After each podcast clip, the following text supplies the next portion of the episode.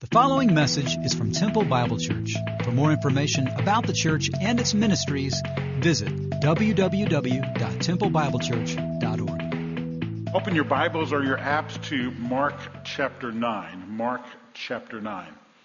Continue our study of the journey. And this morning we look at a message I've entitled uh, Squabbling and Stumbling. Squabbling and Stumbling. How many of you cheering for the uh, for Denver tonight? There you go. How many of you are for Seattle? How many of you have no idea what I'm talking about? Wow. Go back to that rock you crawled out from. No, I'm just kidding. Mark chapter 9, verse 33. They came to Capernaum when he was in the house. He asked them, What were you arguing about on the road? But they kept quiet because on the way they had argued about who was the greatest. Sitting down, Jesus called the twelve and said, Anyone who wants to be first must be the very last and the servant of all. He took a little child whom he placed among them. And taking the child in his arms, he said to them, Whoever welcomes one of these little children in my name welcomes me. And whoever welcomes me does not welcome me, but the one who sent me. Father, we have worshiped in the word or in song, and we have worshiped as we've heard Mike's story of your grace in his life, which is a reminder to us of the grace in our lives. And now as we come to the word, Father, in the time that we have, I pray that you would help us to see it and understand it in Christ's name. Amen. Squabbling and stumbling sounds like a soap opera, doesn't it? Squabbling and stumbling.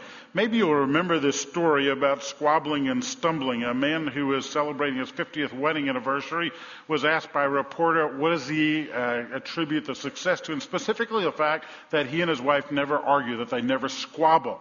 And he said, well, it started on our honeymoon we decided we would uh, go on our honeymoon to the Grand Canyon. How many of you have been to the Grand Canyon? Been there? It's on my bucket list. I've never seen the Grand Canyon. But anyway, we decided to go to see the Grand Canyon, take a donkey ride down to the bottom. And he said, uh, as we, I was riding behind my wife on my donkey, and we got about a third of the way down the Grand Canyon, and her donkey stumbled. And uh, she got off the donkey, she grabbed him by the ears, looked that donkey right in the eyes, and said, "That's once." She got back on the donkey and we started going down. We went a few more steps. That donkey stumbled a second time, grabbed that donkey by the ears, turned its head around while she's in the saddle, and said, That's twice. And then we got about halfway down the Grand Canyon. Her poor donkey stumbled a third time. She got out with her backpack. She opened her backpack. She grabbed a revolver out. She looked at that donkey and said, That's three times, and shot that donkey dead right on the spot.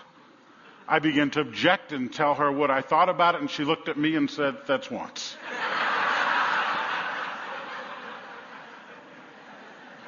we don't squabble at 50 years. That's how it took place. Squabbling and stumbling. That's what this passage is about. This is a very personal section of, of Mark's uh, gospel. It's a section where Christ is teaching disciples. A lot of what we've seen has been uh, huge, or, or, talking about Israel and talking about the things that are there. And although I think that's true here, this becomes one of the most personal times in Christ's relationship with the disciples in Mark. He sits down to teach them. He took the position of the rabbi who was teaching them.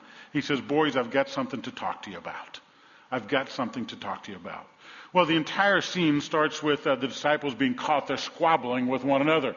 Uh, they're, they're headed, uh, it's interesting, the context is quite interesting. In verses 30 through 32, Jesus had just told the disciples that he's headed to Jerusalem. There he's going to be killed and he's going to be resurrected. So he's just told them. I mean, they are in the presence of the one who has said, I, am going to die, and then after I die, I'm going to rise again. One of the songs we sang, it was Here in His Presence. We, we, we chose these songs to go along with the text. Here in His presence, we are undone. Here in His presence, heaven and earth become one. Everything in this life begins to fade. That was not the case in disciples. In fact, I leaned over and told Mike uh, at first hour, I said, uh, this song, we're singing the exact opposite of what this text is teaching. You, you, see, the song said when we come into the presence of Christ, all we can think about is the things not of this world, but of the next world, and everything that we've achieved and everything about us, all of our fame we lay aside.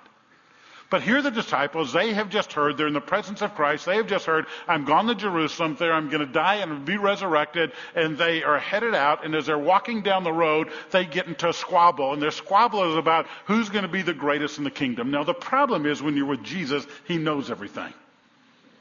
And so they're walking down the road, and he looks at them and he says, Boys, what are you talking about? He knew. Uh, what are you talking about, guys? What, what, what is this all about? In fact, in Luke's gospel, it says an argument arose among them as to which of them might be the greatest. That's what they were talking about. Christ, when you come into your kingdom, who's going to sit on your right hand and who's going to sit on your left hand? In fact, James and John had their mom go and ask Jesus for those positions. And so what we see here is that they're squabbling not about doctrine, they're squabbling not about uh, strategy, they're squabbling not over character and values or over the Word of God, but they're squabbling over status and position and whether or not they would be successful in His kingdom. Now it's interesting. As, as they are arguing, Jesus looks at them and says, Boys, what are you talking about?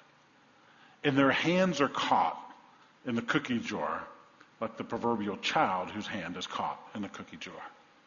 And all of a sudden, they back off and look at the next verse. But they kept silent. You bet they did. Well, Jesus, let me tell you what we're talking about. I want to be the prime minister. I want to be secretary of state. I want to sit next to you. I want to be. They weren't going to tell him that. And then finally it came out because they knew, he knew what they had been talking about. They had been discussing which of them was the greatest.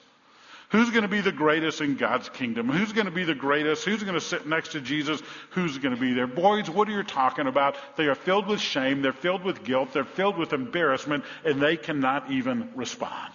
I mean, you imagine how this argument was taking place? Who's the greatest? Judas might pipe up and say, he trusts me with the money. I must be the greatest. John might say, I, am the beloved disciple. I'm the greatest. Maybe Peter said, hey, I walked on water, boys. And they looked at him and said, But you sank, Peter. Who's the greatest in the kingdom? Well, Jesus takes all of their cultural values and flips them. You see, in Judaism, status, status and rank were of immense importance. Who got invited to events and to banquets was immense importance. In fact, Jesus will talk about when you come and you sit at a table, don't sit at the head of the table, sit at the back, so that, et cetera, et cetera. Well, that's because status was ultimate in that culture. Same thing today not much has changed. To be in a position where you are recognized, to be in a position of success, a position of status, a position of prestige, is something many in our society desire to aspire to. And Jesus says, in my kingdom, it's the opposite. In my kingdom, that's not the way it takes place. The reward in my kingdom is different. So he sits him down in a position of teaching and he calls him over and says, Boys, let me talk to you. If anyone wants to be first, he shall be last and he shall be servant. If you want to be first, you're going to be last. So, first of all, you've got to lay aside pride and be humble. That's what he's saying. And then you have to serve others. Be servant of all. So he took a child and used that child as an object lesson, and he said, Whoever welcomes me, whoever welcomes one child like this, and my name welcomes me, and whoever welcomes me welcomes my Father, the one who sent me. He's not saying be like a child, he's saying be like I am with that child. He's saying respond the same way children were not revered as they are in our day. The status of a child was to be seen and not be heard. They were not uh, put on pedestals as we often do in our day and age. The word for child here is a young child, a toddler. One of the interesting things here, it says, uh, if you look at uh, verse 33, it says they came to Capernaum when he was in the house. Uh, it's articular, that is, the article is used there. Uh, he's been in Capernaum before. When he was in Capernaum before, he several times actually, but one of the houses he had been in was Peter's house. He had healed Peter's mother-in-law there. Some scholars think maybe that's the house that they were in. We can't be dogmatic about that, but they're in Capernaum, the village where Jesus has set out from. And he says, boys, we've got a problem. You're arguing about being great, but I'm going to tell you in my kingdom, it's laying aside pride and being humble. Scriptures talk a lot about that. In Matthew 18, uh, I'm sorry, Proverbs 8:13, it says, "To fear the Lord is to hate evil." God says, "I hate pride and arrogance." When God says He hates something, we better pay attention. Scriptures go on. In Proverbs 16:5, it says, "The Lord detests all who are proud in heart." When it says the Lord detests something or hates something, we better pay attention. In the same way, you who are younger, submit yourselves to your elders. All of you clothe yourselves with what? Humility. You go the way of the humble. In 1 Peter 5 5, God gives grace, or God opposes the proud, but shows favor, gives grace to the humble. God opposes the proud. Finally, therefore, let him who thinks he stands take heed lest he fall. It's easy to have pride. I love the story of a grandmother who said, I had my granddaughter visiting me one day and she looked at me and she said, Grandma, do you know how you and God are alike? And she said, I began mentally polishing my halo. And I said, No, sweetie, how are God and I alike? I said, Grandma, you're both old. Pride comes before the fall. Pride. Did you watch the Richard Sherman interview after the game a couple of weeks ago? How many of you saw that interview? You want to talk about pride? There's an example of pride. Cornerback who came and, you know, there was a lot of excitement. He just made a great play, but, uh, man, he began touting himself as the greatest of all. Greatest cornerback. Muhammad Ali, I am the greatest. I love that story about Muhammad Ali. Ali gets on an airplane, and stewardess comes by, Mr. Ali, buckle your seatbelt. And he said, uh, ma'am, Superman don't need no seatbelt. And she looked at him and said, Superman don't need no plane either, so buckle your seatbelt.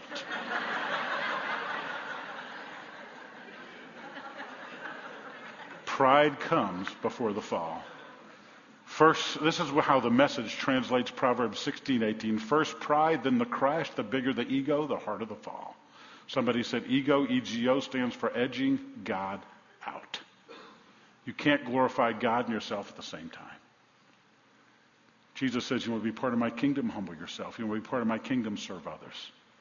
You want to be part of my kingdom, you be servant of all. The next chapter, Mark 10:45 says Jesus came not to be served, but to serve, to give his life as a ransom for the many. If you want to look like Jesus, you remember for years they had these WWJD bracelets that people, probably many of you wore as well. WWJD. Here's WWJD. What would Jesus do? Jesus would serve other people in our culture and our society. That's what he would do. You see a need, you respond to the need. You see a neighbor who's in need, you don't call up the other neighbors and say, hey, would you go take care of, but you take care of it. I, I, I was reading through the bulletin today. I, not something I do often, I'm ashamed to say, but I was reading through the bulletin and it says we need two preschool teachers. I'm thinking, really? 3,000 plus people in a weekend and we still need teachers? Really? Are we serving? Is that indic- in, indicative of anything in your life and my life and our call as servants?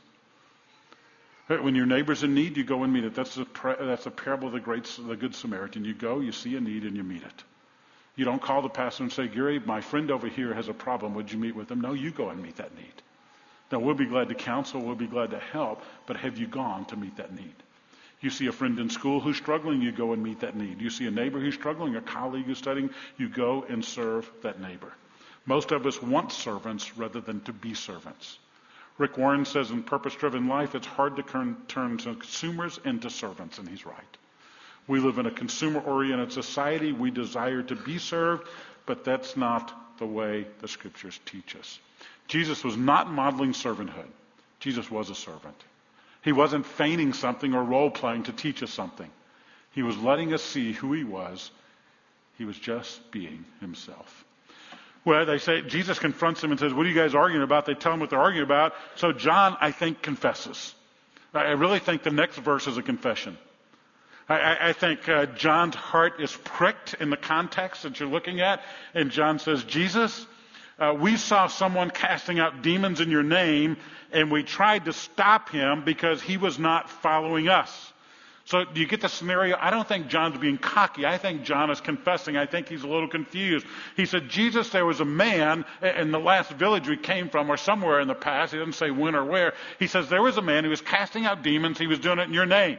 So he's doing the right thing and it's bearing the right fruit. I mean, he's doing it in the name of Christ and is bearing the fruit of the demons being cast out. But the problem is he was not one of them. He, he, was, he was not part of the discipleship group that was traveling. He was one who named Christ, obviously. He was one who had faith in Christ, but he wasn't one of them. What do you do when you see somebody at another ministry, another church, or whatever else, they're doing the right thing and bearing the right fruit? What do you do? You honor them. You give thanks for them. You don't speak poorly or badly about them. Jesus says, do not hinder him. For there is no one who should perform a miracle in my name and be able soon afterwards to speak evil of me, for he who is not against us is for us. Whoever gives you a cup of water to drink because of my name, as, as a follower of Christ, truly I say to you, they will receive their reward. What Jesus is teaching through John's confession is this. He, he says, uh, John saying, you know, they're not part of our group, and Jesus saying they're doing the right thing for the right reason. So John, don't stop them. John, encourage them. You know, it's interesting what Jesus didn't say here. He, he, didn't say, John, if the people are nice, they're in. He didn't say if they're doing generous things, they're okay, or benevolent acts are okay. Just because a group is distributing toys at Christmas doesn't make them a believer. Just because people are feeding the hungry does not make them followers of Christ. But he's saying, this man did it in my name. He did it for my sake. So, John, don't be jealous. That's what he's saying. Don't stop him encourage him. Let's make a pact at TBC. Let's become the encourager of other ministries in our communities that name the name of Christ. Wouldn't that be a cool thing to be known as? One of the things that I do uh, since we moved back uh, in April of last year, I drive down 31st Street and come down Marlandwood to come TBC, and I do that several times a week. But on Sundays, I'm driving by, and there's First Nazarene Church, and then there's the Vine that used to be Canyon Creek Church of Christ, and then there's uh, Canyon Creek Baptist Church. And as I drive by, I pray for those churches that, God will be lifted up, that the name of Jesus will be lifted up, and that those churches will flourish. I drive right by them. Why would I not do that? What if you started doing that wherever you drive from?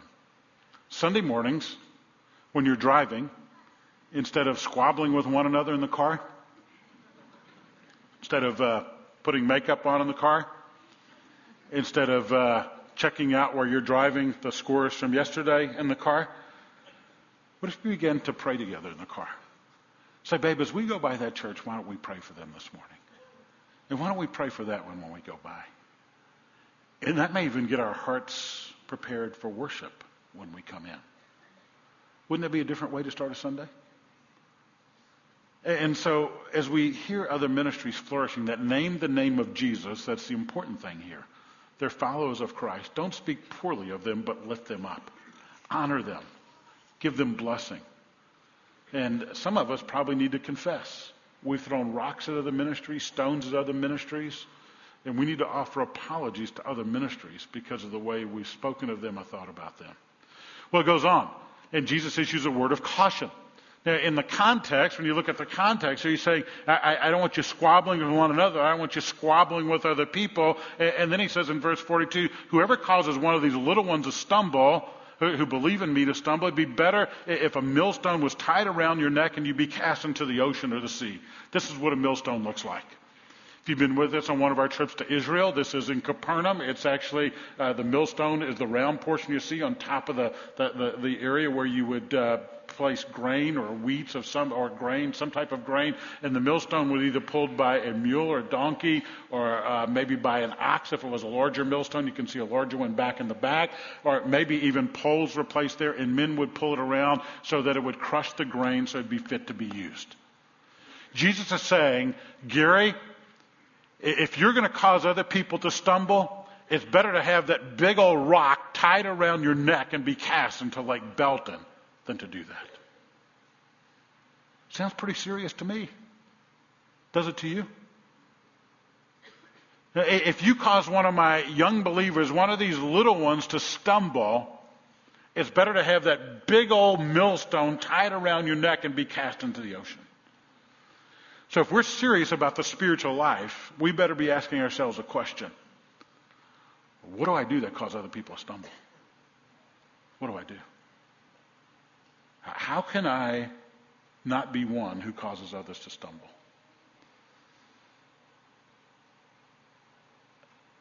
What causes other people to stumble? Yeah, I, I, think the greatest thing in the church is hypocrisy that causes other people to stumble. It's when we say we believe something but live another way. It's when we say we're followers of Christ but we live in sexual immorality. Don't talk about Jesus if you're doing it. Don't do it. You're sleeping with somebody you're not married to, don't talk about Jesus. It's, it's talking about generosity, but never being generous. It's talking about integrity, but buying things you know you cannot and will not pay for. Don't talk about Jesus. It's talking about the value of work and then being the laziest person on the job or the one that spends all their time on the computer looking at whatever you shouldn't be looking at, Facebook or whatever else, when you should be working. You do more harm for the cause of Christ when you live a hypocritical lifestyle and purport to be a follower of Christ, but do not really follow him. And it's better for you to be quiet about Jesus than to live a lifestyle that looks like the world and have words that don't match it coming out of your life. So, Gary, am I supposed to be perfect? Nobody's perfect. Nobody's perfect, not one of us. In fact, the scripture say in 1 John chapter 1, if you say that you're without sin, you're a liar and you make God a liar. If, if you think you're without sin, just come to me. I'll talk to your wife. We'll settle it in a matter of seconds. Come to my wife. She can settle it for you in a matter of seconds hypocrisy. Singing in church on Sunday, shacking up on Monday. Being kind to your wife in front of the brothers and sisters on Sunday, and treating her or your husband with disrespect on Monday. It's speaking words of kindness on Sunday in front of the brothers and sisters, cussing like a sailor on Monday. Something's wrong with your heart if that represents your life. So he goes on and he says, Don't cause others to stumble, and by the way, you shouldn't stumble either. Be careful so you don't stumble. And, and he goes on to this section. He says in verse 43, If your hand causes you to stumble, cut it off. Verse 45, if your foot causes you to stumble, cut it off. Verse 47, if your eye causes you to stumble, pluck it out. I actually thought about doing that this morning just to freak you guys out.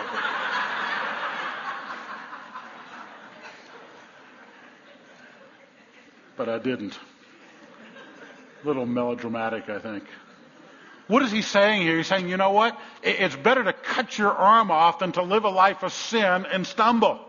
It's better to cut your legs off than to live a life of sin. When I was a kid growing up in a little bitty church in New Orleans, First Baptist Marrero, one of the suburbs, uh, Miss Wright, and uh, we were five year olds, mom and dad, remember Miss Wright, that she taught us a song, Be careful, little feet, where you go. Be careful, little feet, where you go. There's a father up above because he's looking down with love. Be careful, little feet, where you go. Be careful, little eyes, what you see. Be, and you sang the same song. Be careful, little hands, what you touch. Where do you think that song came from? These verses right here. Bobby Pruitt, our speaker at the men's conference, actually taught this passage last week. Uh, last week he taught, I think it was on Saturday night, and he had some great applications for it. He said, you know, here, most, there are a lot of people that would say, I would cut my right arm off if I could. Others would say, I'd go back in time and cut my right off if I could rather than cheat on my wife and husband, man, I'd cut my right off, right arm off right now. Rather than gone to those places, I'd cut my feet off right now. What needs to be cut out of your life? What needs to be plucked out of your life? What keeps you from wholeheartedly following Jesus? What Jesus is saying is get rid of it. Let me be real specific. For some of you, you need to get rid of Facebook. I've had a couple of young men tell me, I think my wife loves Facebook and her phone more than she loves me. Go to bed at night, want my wife to come with me, but she's on her phone. That's tragic. Some of you just need to get off, get rid of it. Some of you need to get rid of a hobby. That hobby is keeping you from being a wholehearted, devoted follower of Jesus Christ. Some of you need to get rid of an idol.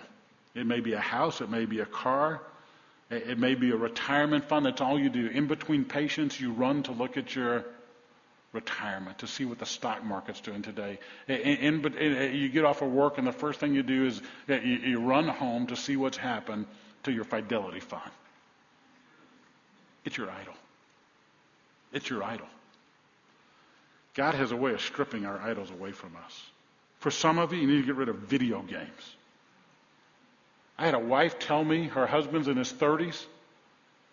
He's not a good husband. He's not a good father because he plays video games. Really? Video games at age 30 something? I want to say, go get a life. And then I realized how prevalent this problem was. I mean, if you're in your, if you spend hours in front of a television or a computer playing video games, cut your eye out. And you, your, your eye there is that video game. I mean, just get rid of it. Don't come in say, you know, my wife, she nags me all the time because, first of all, wives don't nag. The scripture says it's better to live in the corner of an attic than with a nagging wife. I didn't make it up, it's in the Bible. But secondly, sometimes she's got a good reason to. Time for a lot of dudes to man up. I, these guys in their 20s still living with mom and daddy and playing video games all day? Come on. Come on. Really? Is that what you want to grow up to be? The Xbox gold medal champion of the world?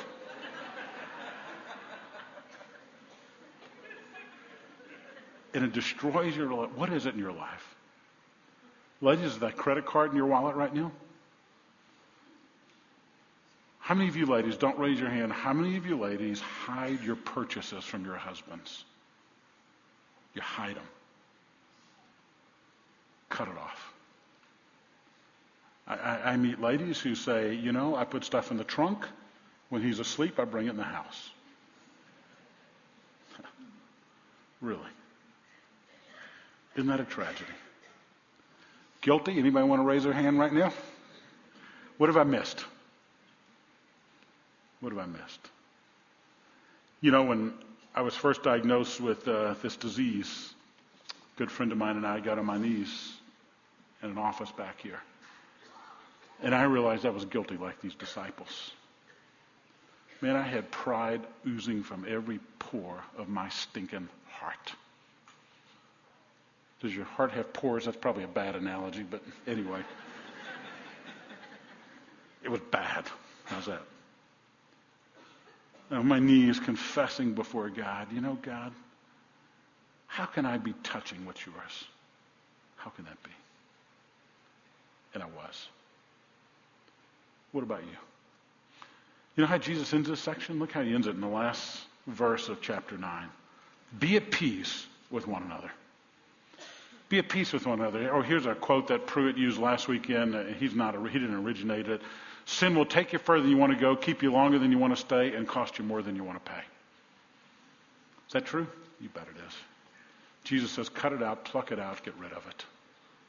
Why would you want to wallow in the mud with a bunch of pigs, embracing that sin when you can run into the arms of the waiting Father? Jesus wasn't modeling servanthood.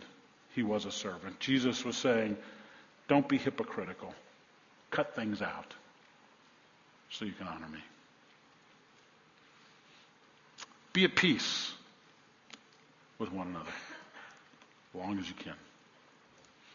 Pride comes before the fall. We look one way and we live another. Jesus says, don't do it. It's a story from Mississippi of how this happened men who were found out because they were confessing one thing but living a different way. It was a small Mississippi town. Prosecuting attorney, the defense attorney, and the judge all went to the same church, as well as a grandmotherly elderly woman who was called to the stand.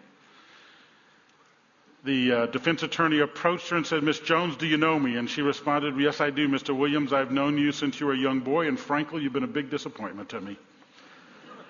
You lie, you cheat on your wife, you manipulate people, and you talk behind their backs. Yes, I know you uh, very well.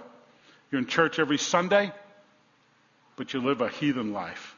The lawyer was stunned, not knowing what else to do. He pointed across the room. Uh, Ms. Jones, do you know the prosecuting attorney? She again replied, Yes, I do. I've known Mr. Bradley since he was born. He's in our church as well. He's lazy, bigoted, and has a drinking problem.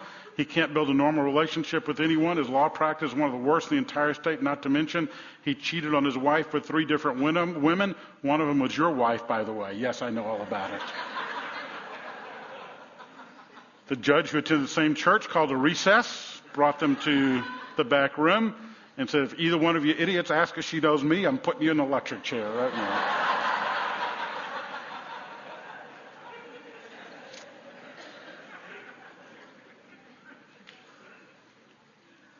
Hey, what if somebody said, do you know me?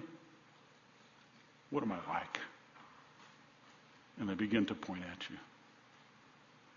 Living at peace with others, a follower of Christ, representing Him well, or living a life of hypocrisy causing others to stumble. Father, our prayer is that we would look like Jesus and be like Jesus every day of our lives. We are not perfect, we are fallen, but by your grace, you allow us to continue to walk with you. If you're here today and you aren't sure if Jesus is your Savior, you're just not sure of that at all, why don't you make sure of that right now? Why don't you confess in your heart right now, Lord Jesus, I'm confused about my eternal status. I want to know with certainty that you're my Savior. So this morning, I ask you for the forgiveness of my sin. I ask you to be my Savior. I'm tired of trying to be good. You heard Mike's testimony. He spent his whole life trying to be good. And then he heard the truth. It's not what you do, but it's a saving faith in Christ alone. Would you do that this morning? Or maybe you're that person out there, you're living a, a, lifestyle that does not honor Jesus.